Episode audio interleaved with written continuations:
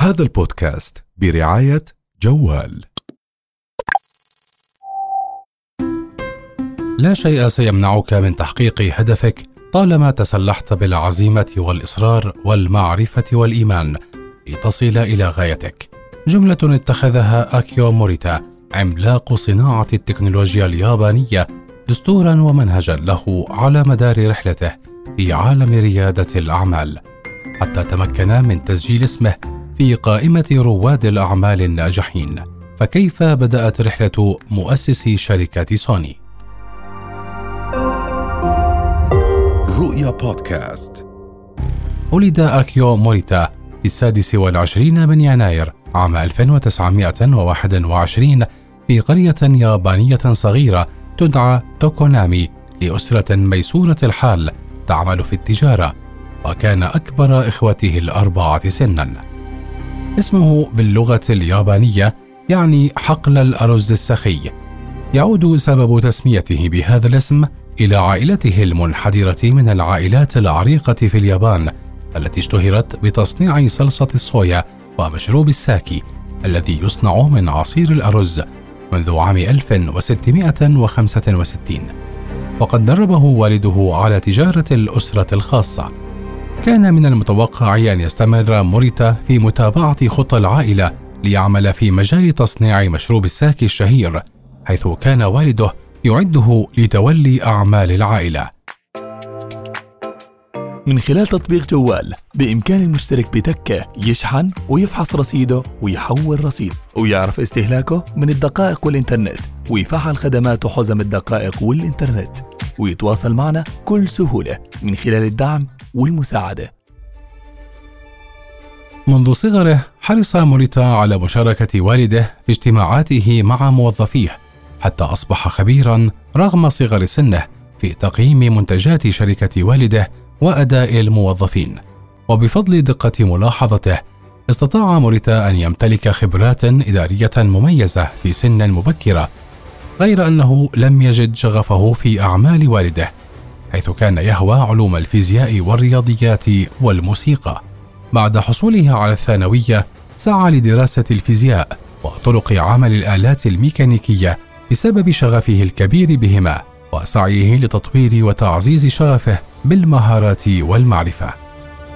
في عام 1944 تخرج أكيو موريتا من جامعة أوساكا وحصل على شهادة في الفيزياء واتخذ قراره بألا يعمل في تجارة العائلة وأن ينتقل للعمل في مجال تقنيات تسجيل الصوتيات عالية الجودة. التحق موريتا بسلاح البحرية اليابانية ليعمل ضابط اتصال ضمن قوات بلاده التي خاضت الحرب العالمية الثانية في جهة المحور. خلال عمله في الجيش تعرف على مسارو إيبوكا الذي كان يعمل في ورشة تصليح أجهزة الراديو في إحدى لجان البحوث الحربية والذي أصبح صديقه فيما بعد وواحدا من أهم شركائه في العمل لاحقا بعد انتهاء الحرب. عندما وضعت الحرب أوزارها كانت اليابان تعاني من ويلات الحرب العالمية الثانية، لكن على الرغم من ذلك آمن موريتا بقدرة بلاده على النهوض من جديد، وقرر أن يكون واحدا من أهم صانعي تلك النهضة. في شهر مايو من عام 1946 أسس موريتا وكان عمره حينها 25 عاما بمشاركة صديقه إيبوكا شركة جديدة سمياها شركة طوكيو لهندسة الاتصالات وذلك بالاستعانة برأس مال مقترض من والد موريتا قدره 190 ألف ين أو ما يعادل 500 دولار. اتخذت الشركة الناشئة من متجر مهجور دمرته القنابل مقرا لها. كان إجمالي عدد الموظفين عشرين موظفا. وكانت أوائل المنتجات هي المكبرات الصوتية وأجهزة الاتصالات والتي ذهبت إلى بريد وإذاعة اليابان. انصب تركيز موريتا على التسويق والتمويل والتوظيف واقتحام الأسواق العالمية أما إيبوكا فقد ركز على تحفيز مهندسي الشركة لإنتاج المزيد من الابتكارات والاختراعات. أدرك موريتا أن السوق الياباني صار منهكا بسبب ويلات الحرب فاتجه للتصدير في عام 1949 تمكن الشريكان من تطوير شريط تسجيل مغناطيسي ليقدما عام 1950 مسجل شريط الكاسيت ثقيل الوزن بسعر 500 دولار. لم يلقى ابتكارهما نجاحا كبيرا في البداية، لكن المدارس اليابانية سرعان ما وجدت فيه فائدة كبيرة، كما انتج عددا من البرامج الصوتية زادت من الإقبال على شراء المسجل. في عام 1950 تزوج موريتا وأنجب ثلاثة أبناء وأصر على تعليمهم في مدارس دولية وهو ما يخالف التقاليد اليابانية التي تحافظ على تعلم الأبناء في مدارس محلية لكنه أراد لهم تعلم اللغات والعلوم المختلفة.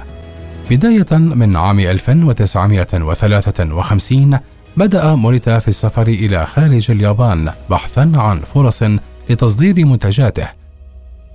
جذب اختراع الترانزستور اهتمام موريتا فسافر إلى الولايات المتحدة الأمريكية للتعرف عن قرب على الاختراع الجديد في مختبرات بيل الأمريكية والذي أحدث ثورة في عالم الصناعة.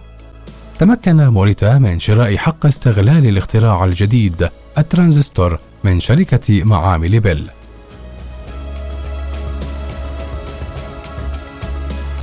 في عام 1957 استطاع موريتا بمساعدة صديقه إيبوكا من التوصل إلى إنتاج جهاز راديو صغير الحجم خفيف الوزن تحت مسمى طوكيو لهندسة الاتصالات معتمدا على تقنية الترانزستور بالكامل.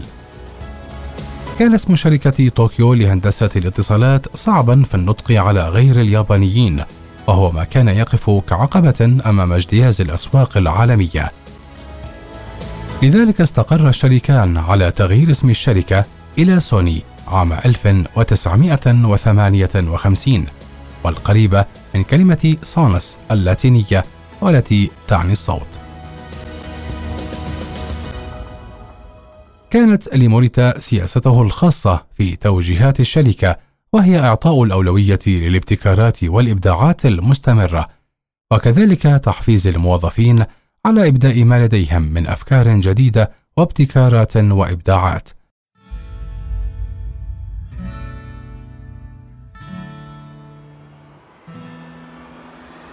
عمل موريتا مع صديقه لاستقطاب أصحاب الكفاءات والمبدعين من كل مكان ليضعوا إمكانياتهم في خدمة شركة سوني.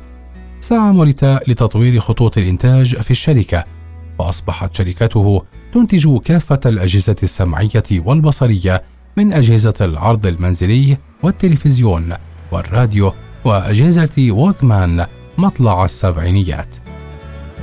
في عام 1976 تولى موريتا منصب رئيس مجلس إدارة شركة سوني كما عمل أيضا نائبا لرئيس اتحاد المجموعة الاقتصادية اليابانية كيدن رين عام 1986 يعتبر موريتا أول ياباني يحصل على ميدالية ألبرت من الجمعية الملكية للفنون في المملكة المتحدة عام 1982 في عام 1984 حصل على الوسام الوطني للشرف وهو أعلى وسام مرموق في فرنسا كما حصل على وسام الدرجة الأولى من إمبراطور اليابان إضافة إلى اختياره من قبل مجلة تايم كأحد أهم عشرين شخصية بارزة في القرن العشرين.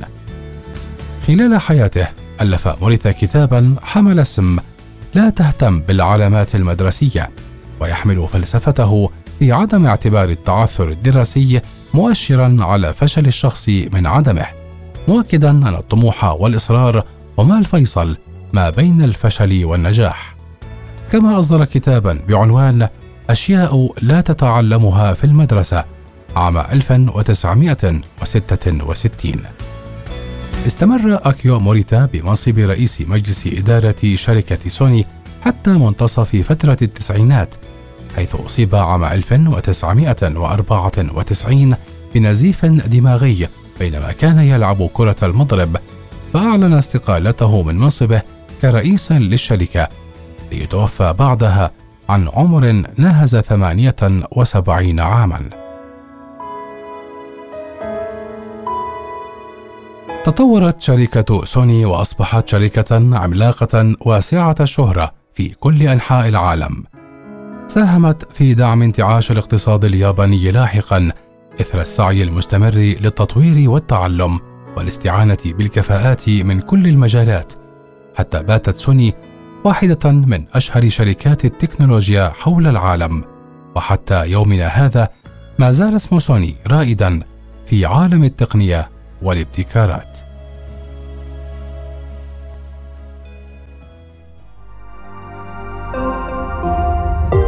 رؤيا بودكاست.